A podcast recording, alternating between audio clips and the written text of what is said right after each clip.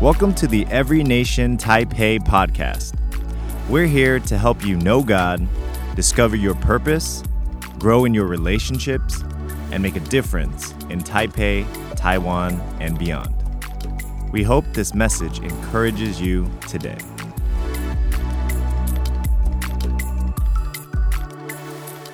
Hi, everybody. My name is Bertina. Um, if it's your first time here, um, I'm a missionary from our New York church. I've been here about 10 years and I serve on our church's servant leadership team. Um, and it's been a while since I've been up here. Um, whoa, we okay? Um, Pastor Bruce and Terry are away this week. They're visiting their respective families in Hawaii and New Zealand. They say hello, they send their love. So you're stuck with me today. um, and so I just want to mention uh, last week, if you're here with us, we had a visiting pastor from our Every Nation Church in Texas, Pastor Daniel, and uh, he became known as a fellow kindred spirit crier of mine. Um, and he uh, shared that he himself was an emotional man, right? And he validated Jesus's uh, deep emotions and invited us to see ourselves in the scriptures um, and identify with the characters in the Bible. And he warned us not to make uh, decisions solely on our emotions, whether we're you know, if we're on a mountain high or like a valley low, um, we're not, we shouldn't make uh, decisions based on our emotions during those times. And he also charged us that no matter where we may be at, um, somewhere in between the mountain high or the valley low, um, to keep going, to live out the gospel. And I really believe it was a timely word for us as a church, um, especially in these times of transition that we're going through collectively. And, you know, I wonder if, you know, any of us may be going through transitions in our own lives um, individually. Anybody? Nobody wants to raise their hand. Okay, I see some nods. Um, so, throughout our journey with God, especially in these times of transition and change, we really need to put our trust in Jesus, right? Um, even cling to him at times because he is our unfailing God. He is the rock, he doesn't change, right? And so we need to have this firm foundation to stand on, which is Christ. And to be honest, while I, I fully believe that to be true, I'll also be the first to admit that my faith has been tested a lot this year, and uh, through various transitions, life stage transitions, and um, uh, some injuries. You know, getting back cover recovered again, and then injuries again, and um, hormonal changes. That's probably a little too much information uh, in my age, but like there's a lot going on uh, this year, and I've had to um, constantly like recalibrate um, my expectations, my emotions, my thoughts to God's truth, to remember who He is, to remember what He says about me, to um, know who I am to Him, and to really stand on um, the, the, the Word. And so, um, if I can offer a tennis illustration, um, anybody play tennis? I feel like I ask this all the time because I don't have too many sports illustrations, but I play tennis. James, I know. And I know a few of you are learning or want to learn, right? Um, so in tennis, there's something called recovery. And so um, it was drilled in me from a young age when I started learning that no matter where I hit the ball or where I hit the ball from, um, if I'm pulled out wide or you know have to go up to the net closer, I have to recover and move my way towards the center after each shot, so that you can set yourself up uh, for the next shot, right?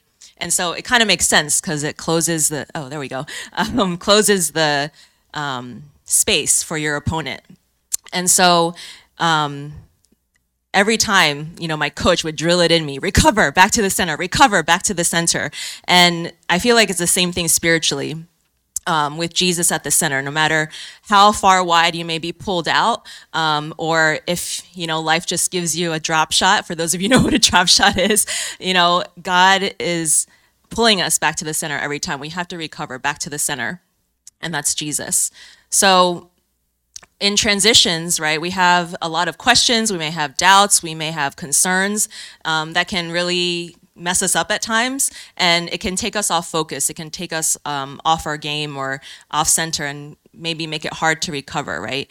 And I think it's in these times where um, I've really found that going back to the nature of God, to his characteristics, um, it's been incredibly helpful and significant in my life. And so today uh, we're going to go and look at one specific characteristic, characteristic of God, and that's the compassion of God.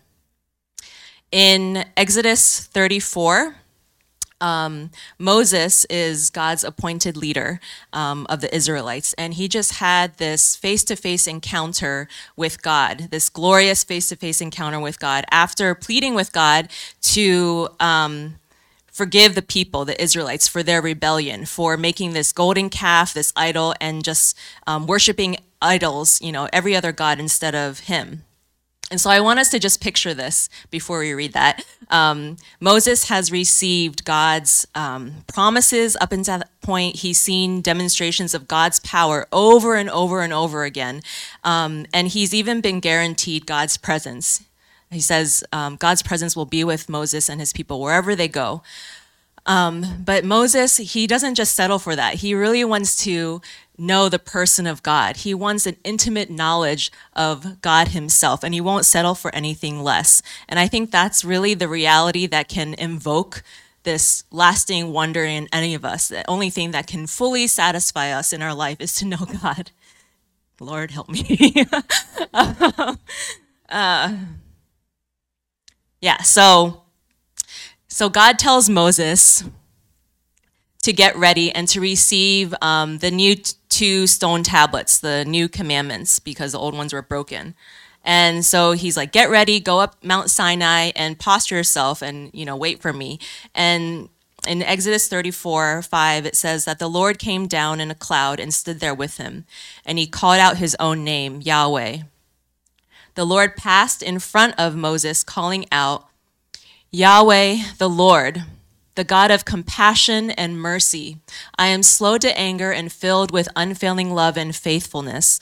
I lavish unfailing love to a thousand generations. I forgive iniquity, rebellion, and sin. So the writers of the Bible, they consistently describe God's character in this way um, compassionate, merciful, slow to anger, unfailing uh, love, faithfulness over and over again, that's how he's described. And today we're just going to camp out on compassion. And I think it's noteworthy that God first reveals himself as a compassionate God to the people.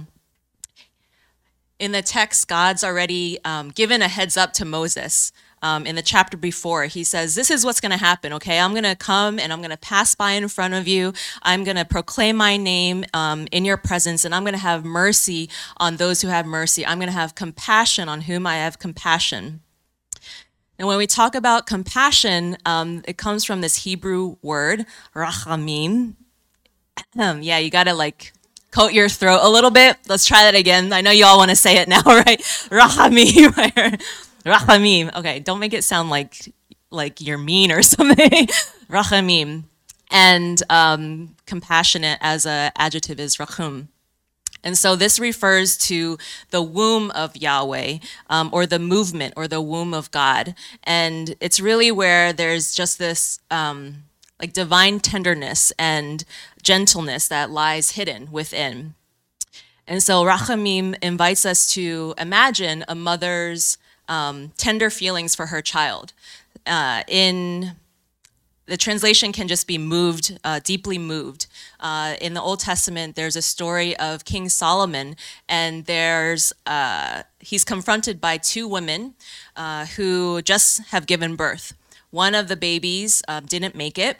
Um, and dies, but both women claim that the baby that's still alive is theirs.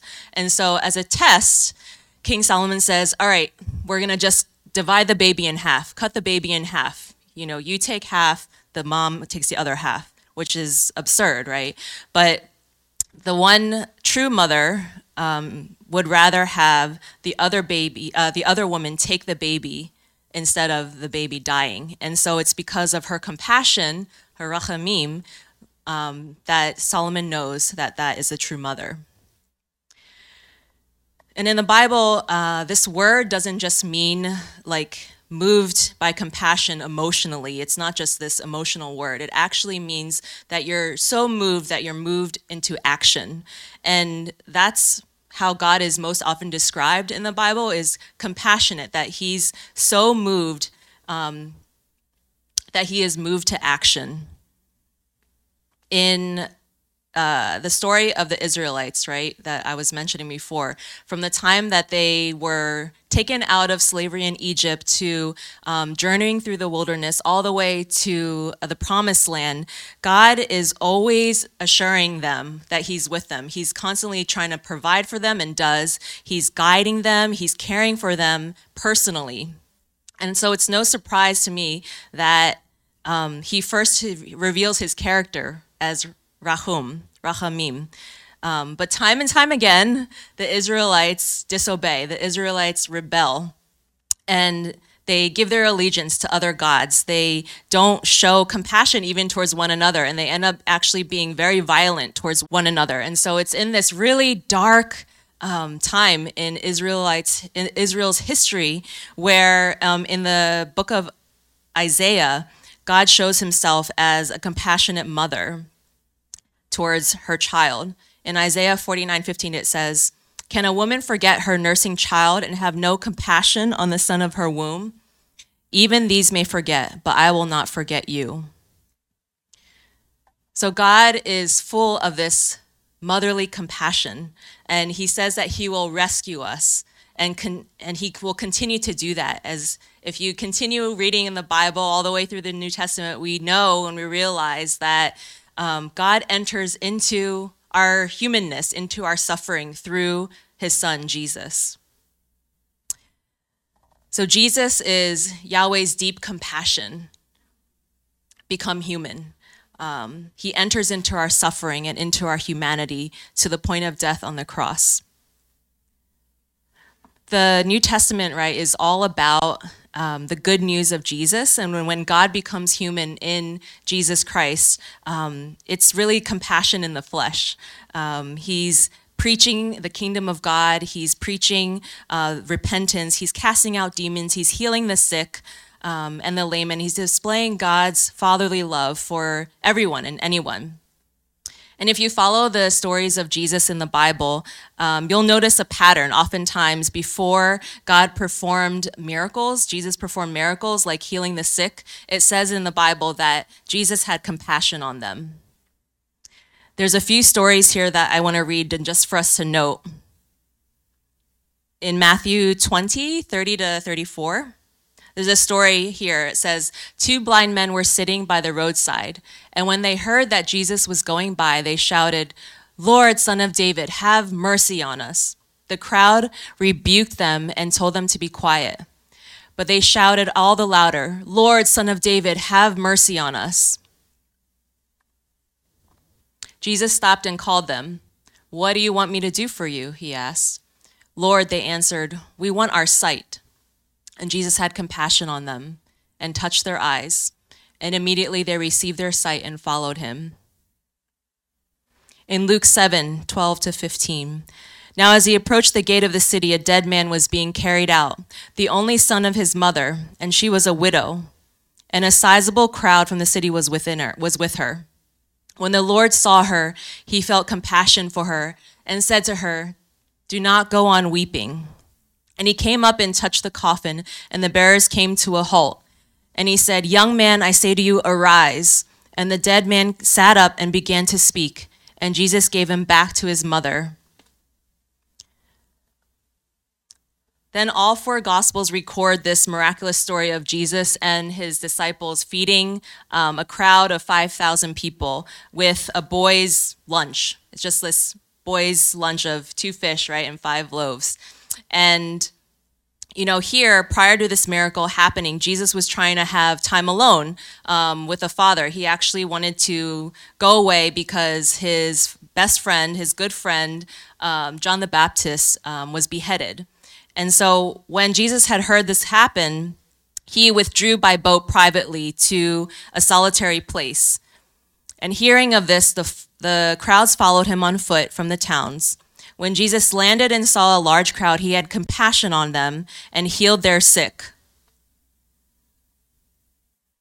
Jesus' response um, upon hearing the death about his friend was, I want to head alone to the mountain and pray to be with God the Father.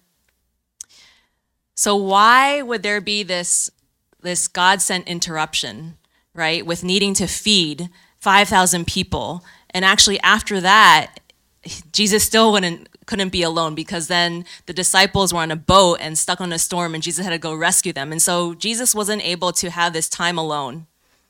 And we read here that once again, Jesus had compassion on them, even though he was trying to be alone, even though he wanted to mourn his friend's death. And I think in our society today, um, we tend to value feelings as um, like a high currency and being able to share in those feelings as a very high valuable thing. And I don't know if you ever um, consider the difference between empathy and sympathy, but there's this really important distinction. Okay, that's big there. um, so, sympathy is the ability to understand what another person is feeling, right? We have sympathy cards, and when someone is going through something, you can say, you know, I sympathize, or my deepest sympathies, you know, for your loss, my condolences.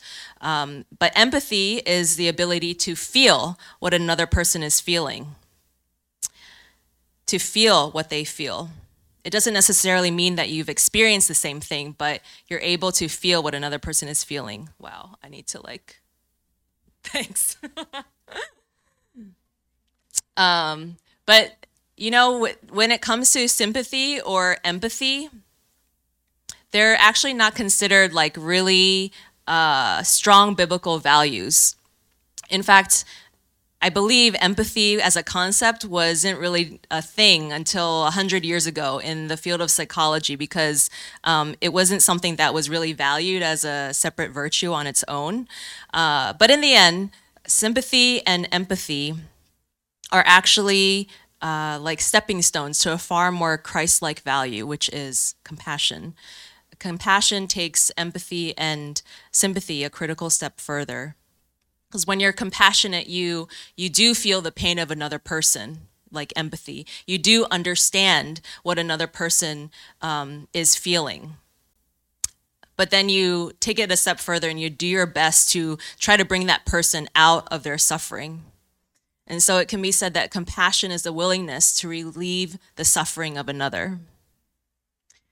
And i just wonder if we as Jesus' disciples and as a church would be willing to have these, these God interruptions, um, to be inconvenienced and interrupted, even if we are suffering and in pain.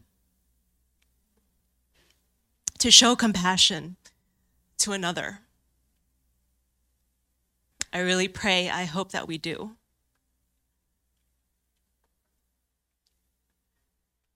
So these um, stories of Jesus that we just looked at um, are really consistent with God, the God of the Old Testament, where he's being moved to action to save his people. Compassion um, in the New Testament in the Greek is another long word. It's called uh, splanchnizomai. And you can try that on your own. uh, doesn't sound like the way it looks, but it's taken from this noun splank, splanchnon, I think, and that means the inward parts. It's your bowels, your um, intestines. It's where the people would consider um, the most intense emotions are. It's literally to have the bowels yearn. Um, and so I was actually tempted to uh, title the message "Compassion, uh, the Bowels of God," but I didn't feel like that would go over too well.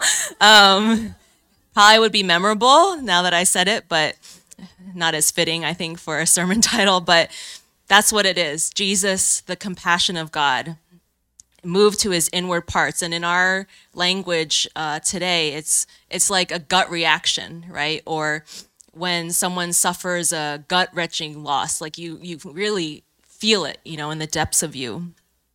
So when the New Testament describes Jesus being moved to compassion, he is moved to action. More than an emotion, more than sympathy, um, more than empathy. Jesus, he became lost um, with the lost. He became hungry with the hungry. He became thirsty with the thirsty. He became outcast with the outcasts. And his heart was torn, his gut was wrenched.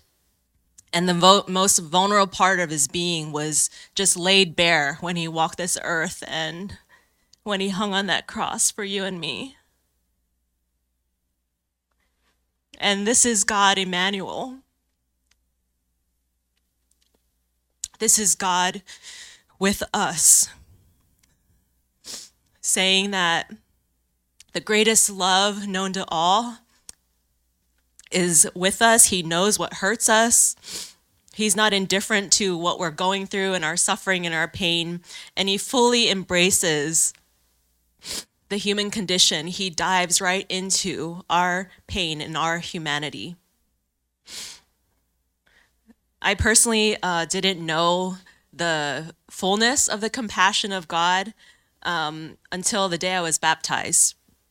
And, you know, for most of my life, my mm, contact with Jesus was I went to church on Sundays, I saw a statue of Jesus hanging on the crucifix, and, you know, that was it.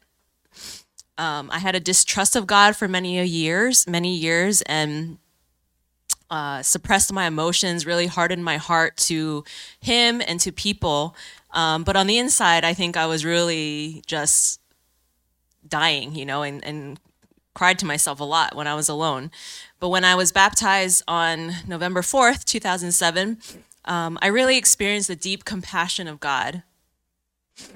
I was uh, dunked into the water and you know, that's where we say our old self was buried, right? And then as I came out of the waters of baptism, it felt like the pastor's arms became like God the Father's arms, pulling me out into new life with Him.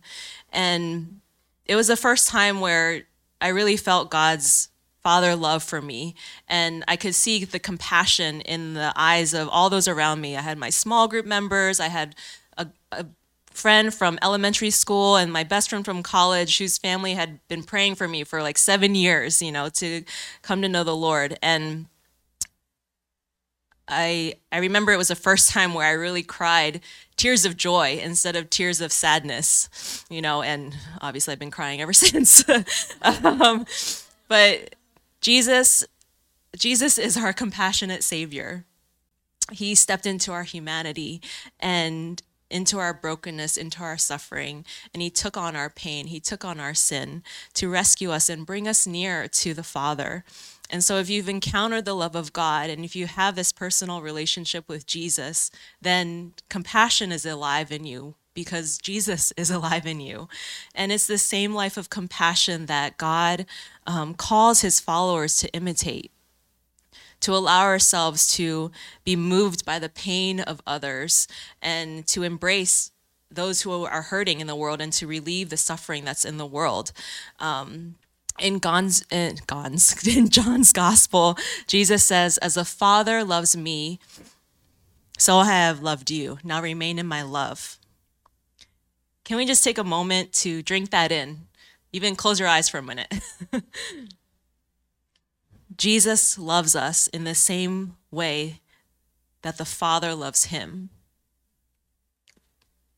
Jesus loves me as a father loves him. And when we can receive the love of God and receive that compassion of God, it can bring a really deep transformation in us. You can open your eyes now. So we can embody Jesus's uh, compassion to serve others. Luke 6 36 says, You must be compassionate just as the Father is compassionate.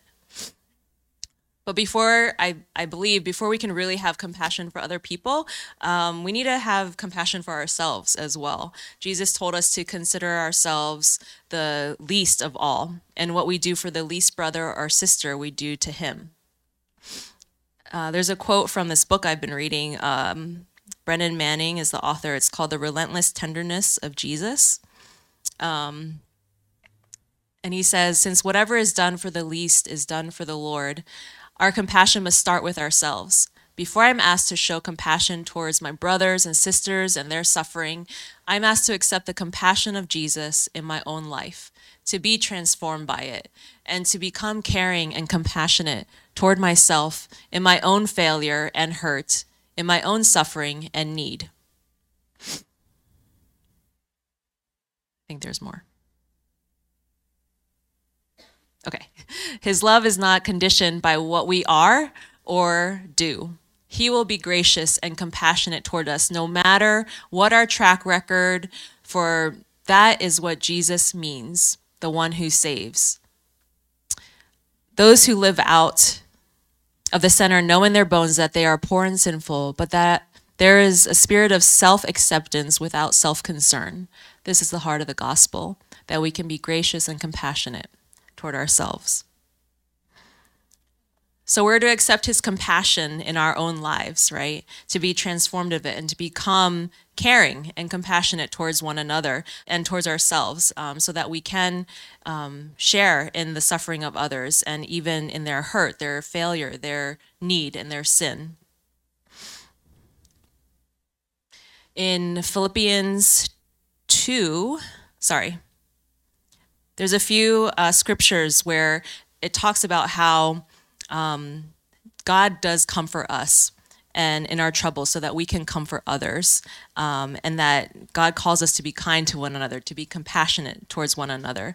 And in philippians 2 1 to 2, 1 to 2 it talks about how uh, compassion is actually part of um, being united with christ. And so when we're united with him we also have this compassion we have this like-mindedness in heart so I want to just share a few um, practical um, ways or steps, I guess, in living out compassion, um, which I don't know. I always feel a little weird about like here are three steps to da da da da. But I hope they're helpful for those of you who like points.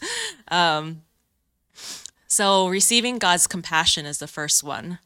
Um, receive God's compassion. God loved us, God loves us, even while we're still sinners. He says, Love others as I have loved you. And so we can't love others without first receiving Christ's love for us. And so we ask for forgiveness and receive his forgiveness. It doesn't matter how bad you think you've been or what you've done wrong, past, present, and future. It's the very worst parts of us or most broken parts of us that we can bring to Jesus. And those are the parts that we need God's love the most. And so I want to encourage us um, to take time to bring those parts to Jesus. Receive God's compassion. Number two is to share God's compassion. You know, take a look at who's around you. And it may be in your life, in your community, in our community, who needs God's love the most, who needs your compassion. And Jesus went to the worst and the most needy, and it could be your neighbor, it can be your coworker, it could be a relative, a classmate. Maybe it's a total stranger that you may pass by um, every day. Jesus said that whenever we may see a stranger, to invite in. Whenever we serve, clothe, feed, um, provide for another, you've done to, it says, what is the word? It says, whatever you did for the least of these, you've done for me. And so this is something that we can all take part in as we receive God's compassion. We can share God's compassion, and that may not um, be as natural at times. Uh, we may be in the busyness of our lives or um, not as comfortable in reaching out to other people. And shameless plug to volunteer with Salt Collective or just to serve alongside um, brothers and sisters here in uh, church. It's just one way that we're able to represent and to share God's love with those around us. Um, and number three is to cultivate a compassionate community. So Jesus didn't just show compassion, right? He created this compassionate community. Um, when we just talked about the feeding of the 5,000, he couldn't have done that without the help of his community, the 12 disciples who took part in, in that miracle of feeding all those people that day. And when we look at the Bible itself, the church wouldn't have continued or survived without um, Jesus creating this um, compassionate community to carry on um, his works. And so, even when you look at the early church, they shared everything, all their possessions. They had all things in common, and they continued in Jesus' foot, footsteps to preach the gospel, to cast out demons and heal the sick, and to care for the needy. And that's just as we should. And so I want to ask us, you know, um, Armand mentioned we have the connect table after church, uh, after service today, just to see, you know, are you part of a connect group? Um, are you um, with others, doing life, sharing with one another? You know, as much as uh, Sunday service is great and gathering together, it's really in the connect groups where we can um, share life and really dive deeper in our relationship with God and walk out our faith with one another. And so, in your connect groups, are you um, encouraging compassion? Um, talk about the people and relationship relationships in your life that need compassion and how you as a connect group can reach out can minister compassion to them and pray for each other see how these acts of compassion uh, can be walked out um, together as spiritual family so I really pray that as Jesus' disciples, um, we can embrace this compassionate God of ours whose love moved him um, in creation and also in redeeming us, sending his son Jesus to us. And it's this uh, same love, this compassion um, that moved Jesus to come to earth, right? To be humbled as a man and to die as our Savior. Then we, together as a compassionate people, um, we bear God's image. We reflect Him. We demonstrate His love to the world around us, and we join in on what God is already doing in His redemptive work in uh, of compassion, in being moved to action to care for those around us. So I'd like us to um, just take a moment and um, consider these things, to um, receive God's compassion, to share God's compassion, and to begin to cultivate a compassionate community around us. Let's pray. Thank you, Lord. God, I thank you um, that today um, you just show who you are to us. God, I thank you for Jesus being our compassionate Savior. I pray, God, that today, whether we're new um, to the faith, whether we're seeking you or we've walked with you for years, that we can receive your compassion. And in doing so, we receive Jesus.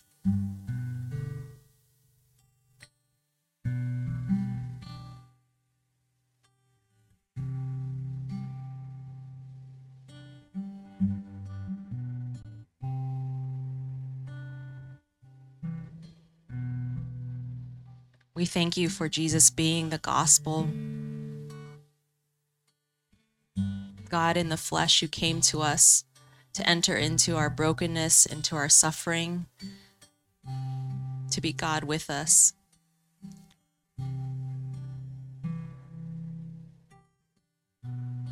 I pray that even today we just have this um, encounter with you, your love, your compassion once again, God.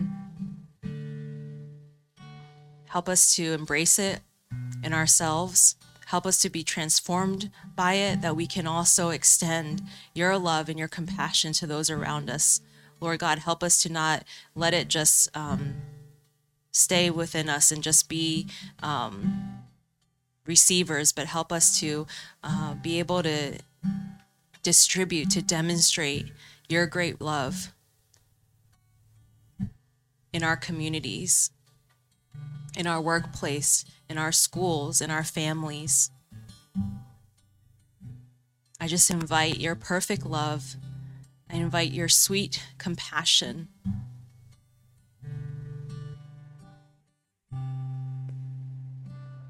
Into our lives. God, we thank you. We thank you, God. We receive your compassion.